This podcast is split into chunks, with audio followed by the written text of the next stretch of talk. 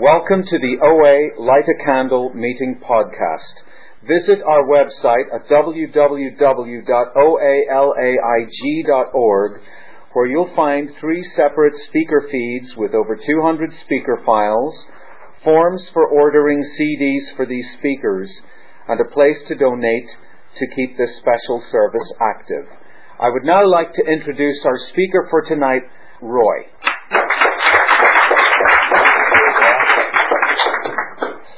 Uh, I'm a compulsive overeater and a miracle of mental health. My name is Royale. Hi, Roy. Mickey asked me, "Do you remember the format?" I said, "Yeah, I wrote it. I'm I'm the one who started this meeting. I was the first secretary. Our first speaker was Roseanne S. Uh, the people who did service well, Leslie was on pretty early, and uh, Walter G. and uh, Sandy L. and they did a lot of service here especially Walter in the early days, and uh, we started taping the speakers. And then John Kay came in and took it and said he could, he thought he could get the board to approve putting them on the internet. And next thing you know, now we're what a podcast and all this. This is great stuff. But I'm glad to see the meeting still going. I'll tell you why I started it. It was uh, pure vanity and resentment. I just uh, got sick of trying to uh, jam, uh, you know, jam my story into 20 minutes at Serenity Sunday and these other speaker meetings. I'm with the mothership also, so I know what a a big uh, AA speaker meeting is like, where we have a main speaker and uh, tape the speaker and all that. And so I had something to compare it to, and I said, "Well, you guys are not doing it right." And uh, of course, I didn't. I wasn't that well received. So uh, if you think the meeting's named about giving candles for birthdays, it's not. It's named uh, after an old slogan, Why curse the darkness when you can light a candle? I said, Well, these people don't know any better. I have to show them the way. and that is a typical example of uh, God. When you, if you read that seven step prayer in the big book, it says, God, my creator, I now when you have all of me good and bad. And God will literally take my character defects like vanity or ego, whatever you want to call it, pride, and he'll use them. And uh, he'll maybe he'll let, leave me some defects of character because we can't seem to hear saints in this program. You know, uh, a friend of mine says, I don't know why that we have to learn in church basements what everybody else seems to be able to learn up there in the cathedral, the chapel, but it's true. maybe, you know, maybe because we just can't learn. The book says you never talk down to another compulsive overeater. Every time I quote from the book, I'll be transliterating for our program. Been in Santa Monica, I guess about 13 years. 13 years ago when I first spoke at Serenity I said, you see this book? What the hell are you guys doing trying to reinvent the wheel here? And they finally got the message, I'll tell you. But uh, they didn't get it from me because I never had that uh, win friends and influence people. It's always like, look, you, you idiots, you, you're perverting the program. You don't know what you're doing, you know. So they couldn't get it from me. I can understand that. I base my uh, public relations uh, program on repulsion rather than attraction, but uh, people who stuck with me through the steps, like this character here, seem to be doing pretty well. So, and this meeting's doing pretty well. So that gives me a great sense of. Uh, gratitude and satisfaction. If uh, even my character defects can help somebody else. That's the way the higher power works. He can have all me good and bad, and he'll do what he wants. And uh, I better remember who to give the credit to either, because uh, I have that kind of recovery ego, and the ego does grow back. This program is about ego deflation. It's in the book. It's in the 12 and 12. And the ego wants to grow back because disease wants me dead. It'll settle for me fat and binging, but it wants me dead ultimately. And um, my ego will grow back, and I'll try and turn a miracle into an accomplishment. And I better always remember that I had no power in me whatsoever when I hit my bottom. And for those of you who are impressed by such things, my top weight was 280 something. It's over 100 pounds of where I am now. I've gained and lost 80 pounds at least three times. I've been on the Stillman diet, the, the amphetamines, the pregnant hormone shots, the liquid protein, and various, you know, other diets. And I was, I got abstinent in 1978, and I've been abstinent 31 plus years. And uh, I credit my higher powers. I don't understand Him, but as I still pray to Him on my knees, God, as I don't understand Him, works for me. And when I say I'm abstinent, I mean the obsession has been removed. I got in the 10 step promises in the book. And the book says I'm not going to fight food. I'm not, I'm not cocky, nor am I afraid. I've been removed to a safe, neutral ground. The problem has been removed. When I'm God centered, I'm not food centered. It's that simple. This, there's no spiritual side to this program. It is a spiritual program. It's not group therapy. It's not a support group. It has a certain superficial veneer which resembles group therapy and support. But at the heart, this program is simple. It's about finding God and about removing the obstacles which block me from that higher power. And the book is clear. In this book, you will hear the stories of men and women and how they have built a personal relationship with a God of their own understanding. And that's what this program has always been about, whether people want to rewrite the steps and come up with their own version or whatever. That's what it has been about from the beginning. And the only way that I can make contact with that power is I have to start removing the obstacles which block me from that power. And it starts with putting down the fork. Just like an alcoholic, he has to put down the first drink. He has to separate from alcohol. That's how the voyage begins. I cannot make contact with a higher power if I'm overeating. So how does a compulsive overeater put down the fork? Well, we have tools here. We have a food plan. We have a sponsor, a food sponsor. We have the telephone. We have writing. We have meetings. These are all tools to help me put down the fork, clear the mind. Believe me, for an alcoholic, especially first edition level guys, and I happen to be one of those too, when I hit the bottom of booze, they had to hospitalize me. They thought I was going to a convulsion AA clubhouse. So people say to me, well, what do you do about the feelings? Well, that's they they don't call it the joy of giving up compulsive overeating. They call it withdrawal. You know, if I stop compulsively overeating, I will soon be in touch with why I was compulsively overeating.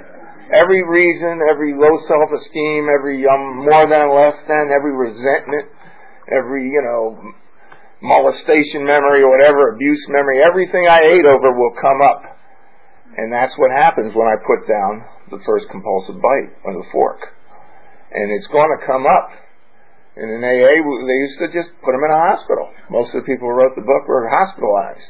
You don't, you didn't just walk into a meeting in those days. In OA, we have to, or I had to anyway, put down the fork and start this journey. Let's see. I guess I'll tell you my foodalog to convince you that uh, I belong here. Um, I came from a family of compulsive overeaters. My uh, father became an adult onset diabetic. My whole family's always on diets. I got a cold, so I'm a little subdued tonight, but I don't, believe it or not. Um, uh, you know, the doctor told him, Mr. Levin, you just put down the you know, control your carbs, control your intake of sugar. You take these little Orinase tablets. It's just like taking a one a day multiple vitamin. It'll be no problem. It'll hardly put an impact in your life. My mother would find half-eaten boxes of chocolates under his bed. Insanity for a diabetic. Sure enough, he wound up shooting insulin, and it probably shortened his life. My mother was always on diets. My brother's been up to 300 pounds. He went down. He's on his way up again. He's been to OA meetings. He, he's not ready yet. He prefers antidepressants and. Uh, whatever he's doing. That's my family. I mean, I came from a family of compulsive overeaters. I was fat when I was seven. By the time I was seven, I was already overweight. Um, they never could figure out the alcohol. I'm the only alcoholic in my family, so that's that kind of spooked them a little bit. But I once thought the uh, solution to my problem was uh, light beer but you know, I got up to like 12, 16 ounce cans of light beer. It wasn't.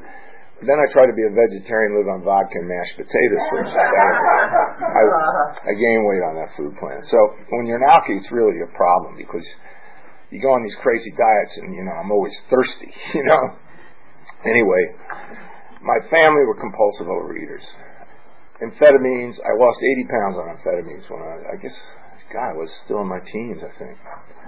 Uh, my second big diet was the uh, Stillman diet. I don't know if you remember that. You ate nothing but protein and washed it out with uh, fluids, so you didn't get ketosis. I lost 80 pounds on that. I identify also as an exercise bulimic. At the height of my insanity with exercise, I was in Florida at the time. I was literally, um, I went on that uh, Stillman diet and I was losing the weight. I was literally I was working out at the gym. I lifting weights about three times a week. I was in the judo club. I was swimming about a mile a day in the, in the Miami pool, which was an Olympic-sized pool at the university. I got up to running 12 miles a day in 90 degree heat, 90 degree humidity. Nobody was running back then. This was way back, believe me.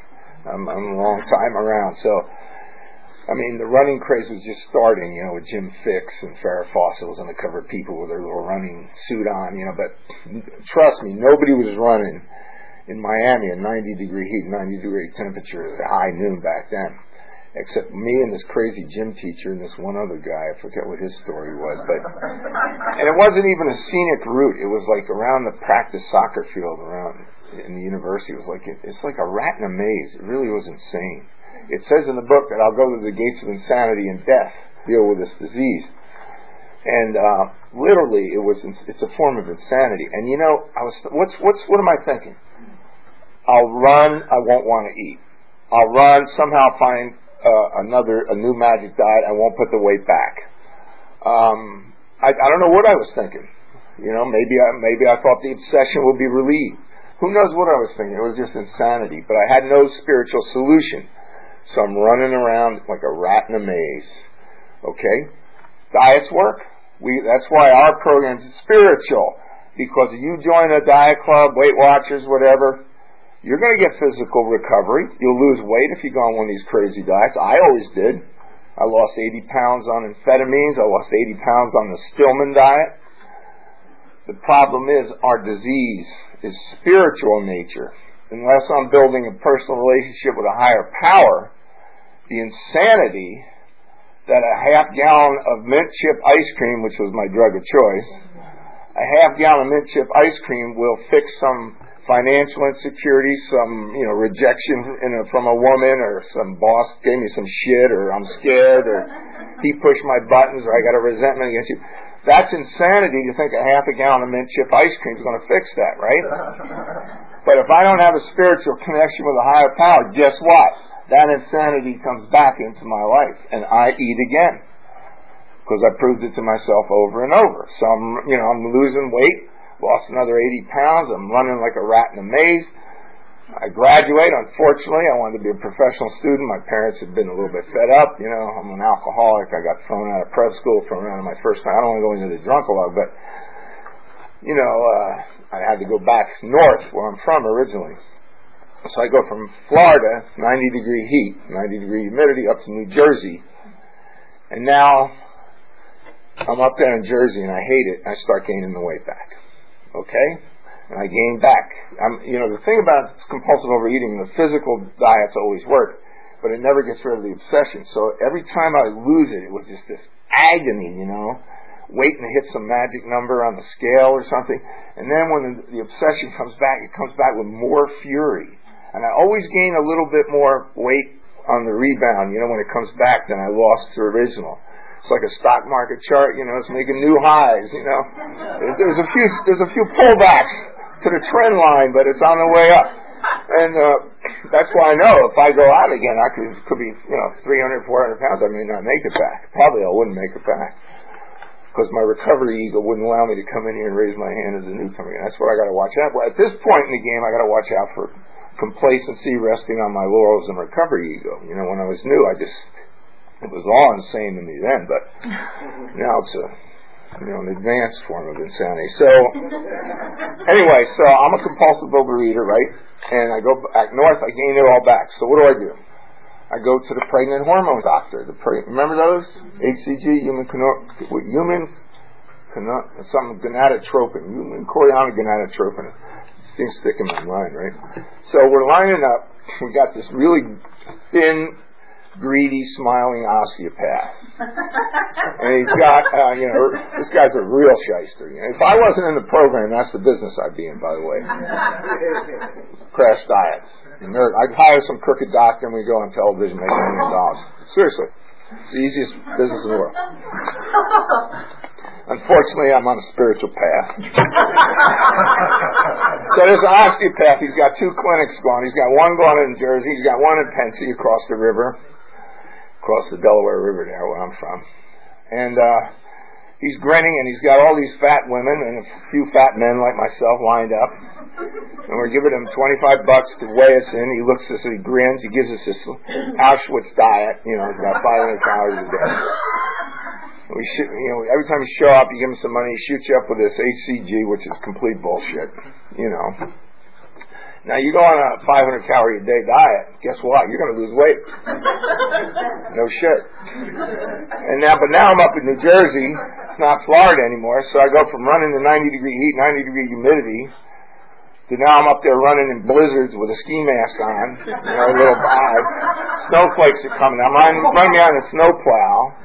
And you know, the porches, they have these wooden houses back east, you know, with porches and stuff, stuff they don't have too much down here. Well, they have a few down here. But, uh, guy comes out in like his overcoat to get his paper in the morning, you know, the paper guy throws the paper on his porch. He comes out in his like overcoat and muffler to get his paper and he sees me running behind the snow pile. He goes, Hey, Rocky, yeah, yeah. Because he, you know, he if I was on the Olympic team or something, you know. Who the hell else is running in a, s- a snowstorm behind a snowplow with a ski mask on besides a compulsive overeater? I mean, this is this is exercise bulimia exercise addiction. It's insanity. Lost the weight. No kidding. You know, I joined a gym in New Jersey. I'm running behind a snowplow. I'm eating 500 calories a day. But this is not fixed, and this is not fixed. Guess what happens? You know, back comes the weight. I'll get to my bottom quickly because it's always a fun story to tell. My last uh, series diet was the uh, liquid protein. I literally went over a month without solid food, living on this shit. I dropped 30 pounds the first 30 days. I mean, diets work, but this is not a diet club. This is a spiritual program. Okay, it's about making a personal relationship with a higher power. So uh, I was literally trying to take a tennis lesson. I could. I, I had so little blood sugar strength, I could hardly lift a racket. You know, I was like I canceled my tennis lesson. I'll never forget it. It was a Friday night in Miami. Friday night in Miami. All my friends are down in Coconut Grove chasing the women. They're getting blasted. They're getting high. I'm sitting in this studio apartment in Miami with no, with not enough energy to have take a tennis lesson. You know, there's a saying you don't get too hungry, angry, lonely, or tired. Well, I don't know if hungry quite cuts it when I haven't had, you know, solid food for 30 days, you know. But I remember literally saying, I, I wanted to weigh in Monday, hit a certain, there was a certain magic number, I guess, on the dial, and then I would eat again. I thought, I'd let myself, I don't know, you know, you, what are you thinking when you're on these diets? I can't tell you what I was thinking because it's nuts. I guess I was thinking Monday I wouldn't want to compulsively overeat or the obsession would be removed or I'd find a magic food plan, keep the weight off this time, I'd be able to, I don't know what I was thinking because I don't think I'm thinking too, I'm thinking too straight, right? I'm living in a delusional world, you know, pizza pie in hand, I work my mind. And, uh, so basically I couldn't do it. I couldn't hang. I couldn't get through the weekend. The Monday, it was Friday night and everybody was having fun except me living in the nightmare of, you know, of the liquid protein nightmare, purgatory, whatever. I remember literally like leaning on the wall. I was so dizzy when I got up to get to. And I went out to my car. Dadeland was just around the corner, this big shopping center, and I got went in there. And I, here's how a compulsive overeater and alcoholic breaks a uh, one of his diets. I bought two cases of wine, not bottles, cases of wine and two pizzas, you know. And I started eating. I started drinking and I'll just cut the sh- story short to say that I wound up in jail that night. So I guess that's how I break my fast. See, that led to my starting to get sober, which took another year. And that led to, I'm in AA now, and the geniuses are saying things like, well, if you just, if you feel like taking a drink, just have a candy bar. These guys are brilliant, you know. But they, what they didn't know was I was fat before I was drunk. You know, I was fat since the age of seven. I wasn't drunk since to the ripe old age of 12, at least. So, uh, my, my childhood disease, you know, it's kind of an infantile drug food, you know. It's easier to get when you're a kid than uh, alcohol or drugs. Came roaring back. I think the first couple months I was sober, I gained 30 pounds. I was out of control with the food. You know, I, mean, I remember being eight months sober on my knees. Because you, you come in these programs, you hear about another one, you know. You, you got, you know, it's not just about not drinking, it's about, you know, healing in all areas, you know, all my affairs. And I'm out of control with the food, eight months sober. And I remember being on my knees saying, God, and when I get back to Miami, I was out of state. I was in Vermont actually. When I get back to Miami, I got to get to this OA program. So I come back into OA, come back to Miami. I go to my first OA meeting. Well, we got some men here tonight, including the speaker, Mickey, secretary. Trust me, in 1978 Miami, I don't think there was a man at my first meeting. It was all women. I won't say they were old because they are now my age, but at the time I was a feisty young buck. I was still running six miles a day trying to keep the weight off, even in early sobriety. You know, and these were like these condo commandos from North Miami. You know? and I come into this meeting, and, and, they, and my attitude was not good. You know, it was kind of traumatic getting sober. You know, I had to be hospitalized. I'm a real alcoholic too. I had to be hospitalized and the whole bit. And, I, and then I, all of a sudden, the food's out of control, and I was not thrilled to be in another 12-step program. Trust me. And I come in there, my attitude was kind of like, what are these people doing with my big book? You know, like I'm Bill Wilson's long lost grandson. I mean, I got a proprietary interest in spirituality at eight months of sobriety. It was not a good attitude, friend. I was pissed off. I didn't want to be here. There were no men. And this woman comes up to me after the meeting. She says, "Where do you know the Serenity Prayer from?" And I said, "Well, I'm in AA." And she goes, well, my name is Edie, and I'm a compulsive overeater, and I've lost 90 pounds and kept it off for five years. Now that gets my attention. I don't care, you know. That's all I could hear. You know, this woman had lost 90 pounds and kept it off from, for nine years. Well, I've lost 100 pounds and kept it off for 31 plus years. When Bill Wilson saw Ebby Thatcher at the kitchen table, he said, Never mind the musty past. There sits a miracle in front of me at my kitchen table. You know how much sobriety Ebby had? Two months. He's a miracle. Well, Edie was a miracle to me, and, uh, and what the hell am I? And, or Mickey or anybody here. So that's how we get it from each other. She says, I'm Edie, I'm a compulsive overeater, I lost 90 pounds and kept it off for five years. That's all I had to hear. I'll be your sponsor. Well, it was all gray sheet back then too.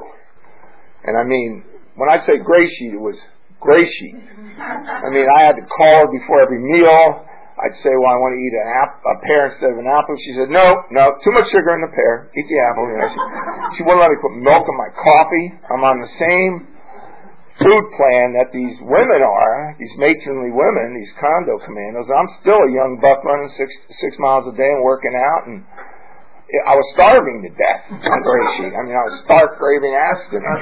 abstinent. I lasted two weeks. I'm up, get this now. I'm on my way to Paris, France. Eight months sober and two weeks abstinent. I'm on my way to Paris, ostensibly to study languages, in reality running from my problems, but we won't go there. but and I can only learn that anglais cul, as the French say. I did learn French. Um, anyway, I'm on my way to Paris with two weeks of abstinence. And Edie says to me, Well, you know, you're going on that flight, you better pack a brown bag lunch.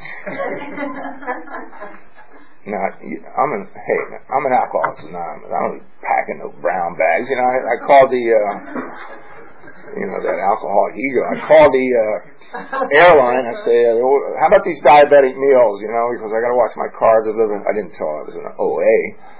I said, these, and she says, no problem, Mr. Levin, we got diabetic meals, blah, blah, blah, blah. Get to check-in, yes, Mr. Diabetic meal, yes, Mr.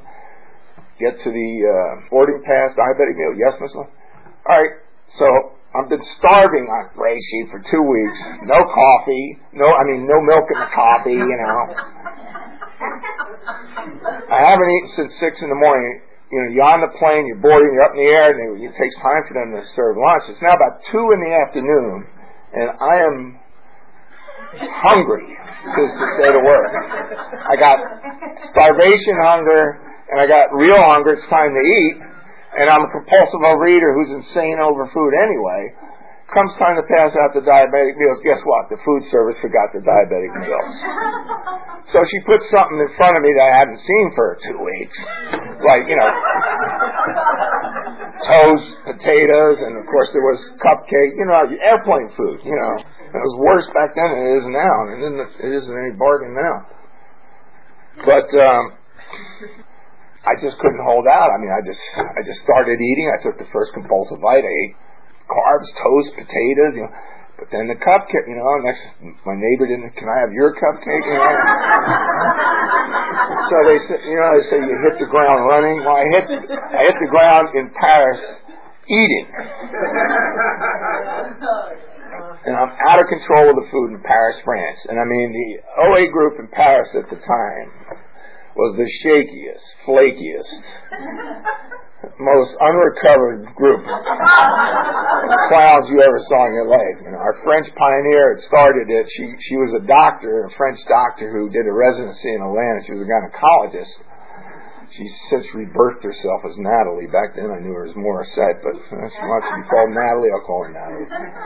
So Natalie took the program back to France in English. She got the pamphlets and the format from I guess World Service or whoever and we had a one no we had the Saturday meeting and the Monday night meeting. We had two meetings a week. And I mean, nobody was absent. I mean, Natalie was binging when I hit there. I hit the ground binging. Bob is 11 years sober. He's throwing up 11 times a day. The anorexic, the anorexic, uh, whose parents were MDs, psychiatrists, and they couldn't believe with all their medical and psychiatric training they'd spawned an anorexic. And she's starving herself to death, and uh, all the English women are au pairs, they're all binging. I mean, you know, the bulimics are puking, the overeaters are, bin, are gorging, and the anorexics are starving. And I'm sitting there with eight months of sobriety quoting the 12 and 12. you know, meanwhile, you know, I, what was I binging on mostly? bread, cheese, and chocolate. Nothing I couldn't gotten back home. It was good bread, good cheese. French have really a well-developed haute cuisine. I mean, I take a pain ordinaire, not a baguette. That's a thin one, a pain. You know, it looks like a it looks like a small Yule log. You know? And I I cut it like this longitudinally, and I take a you know about a quarter pound of butter, lather it up, and I take a whole wheel of coulommiers, which a French family could live off this for a week, and I lather it up, and I'd eat this thing for breakfast, and my French roommates would look at me, and then I wouldn't drink wine because I'm in AA and it just it just blew their mind. I offended every Gallic sensibility there is. And I mean, I, wouldn't you like some uh, a good Burgundy with it? No, I can't. I can't touch alcohol. Meanwhile, I'm eating this huge meal. They don't even eat breakfast. The French, you know, they have like a bowl of cocoa or coffee or something. They used to drink out of bowls. Maybe Americans ruined them with cocoa puffs by this time. But back then, these guys were. My French friend would eat like a drink a bowl of cocoa. That would be his breakfast, and I'd be lathering up this. I'd eat enough for a family for a week, you know, and they'd be looking at me. And I, and I, me, I gained 30 pounds in a month. Okay, I'm out of control. I'm a compulsive overeater in Paris, and I'll just. Uh, I want to leave a few few minutes for questions, so I'll conclude with my famous bottom, which is always fascinating to me. I can tell you that this, if you're out of control with the food or starving or bulimic or whatever, the more I prayed, the more I ate. That's what was so weird. It was almost like I'm holding on to this hot poker. And the more I prayed, the tighter I grabbed that poker. You see, abstinence to me represented gray sheet, which was this horrible starvation thing, you know. And I like it was fear of the future, of what abstinence was like, and the present had to get literally so painful that I was willing to step into the unknown. That's the way I look back on it, en recul, as the French say. Now, with hindsight, 31 years plus abstinence. But at the time, the more I prayed, the more I grabbed that hot poker and sewer. It got so painful, I just dropped it. And I was in Marseille in the Gare, which is a, the train station. And I was in a language school in Aix, and I would take the Midnight Express up to Paris and go to meetings.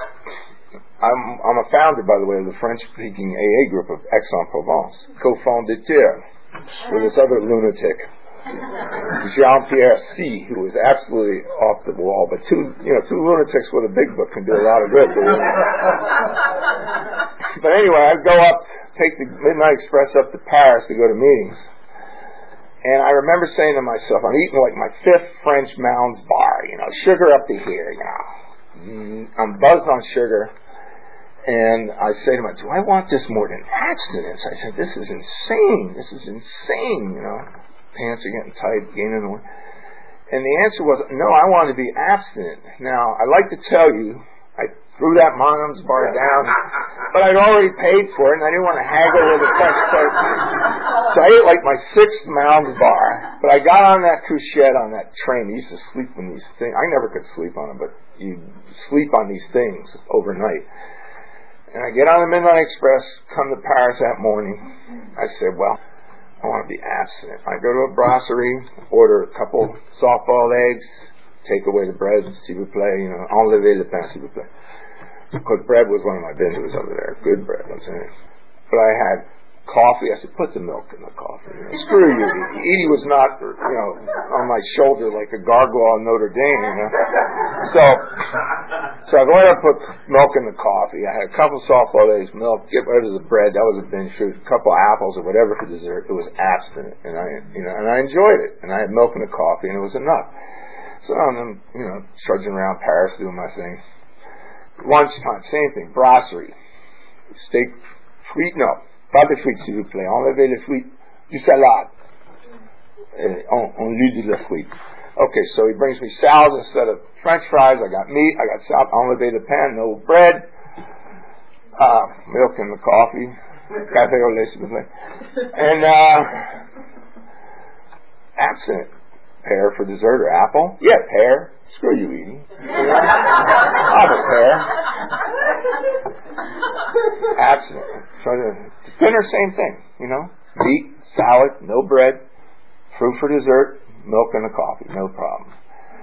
And I arrived at the Monday night meeting. It was on the right night near the Senate building. No, it was near the uh, President's Palace, whatever they call it.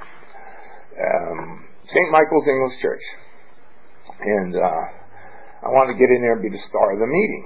You know, because this this is the biggest loser meeting in the history of Overeaters Anonymous. And I wanted to be a VIP or star. And so when they finish reading how it works and all that stuff, my hand, anybody have anything to say? And my hand shoots up. I got something to say to you guys. I am abstinent today. And then Natalie looks at me and goes, I'm abstinent today. And then Bob R goes, I'm abstinent today. And then the anorexic. The whole group got abstinent on the same day. same time. And I've always said it's the greatest spiritual event in France since Lourdes. the whole group. It's a group miracle in Paris. And I couldn't be the star of the goddamn meeting. But see, God will take my defects and He'll use them. And from that meeting came French AA. Uh, French OA, excuse me. We have plenty of French AA. We have plenty of English speaking AA, but we didn't have French OA because we just had that, those little two struggling groups. And from that came the whole OA movement in Paris. Um, my time is up. I didn't get a chance to take you guys through the steps because, once again, OA never gives me enough time as far as I'm concerned. They taped me at the birthday party last year. I went through the whole big book they proceeded to lose the CD. I can't, I can't find it. I don't know where that is. God does not, stop clapping, Leslie. God does not want me to superstar BIT, but it's still the best goddamn big book workshop I've heard in my life for 31 plus years. You got, uh, what's his name, Harlan doing it now, and I, I attended his, and you got some guy on the internet, Laurie, from Canada doing it. They're good. But I was the first and I was the best. But what can I tell you? God wants me to be very anonymous, apparently. So with that, we throw it up to questions, or that's it? That's it? No questions? Nothing? All right. Sorry.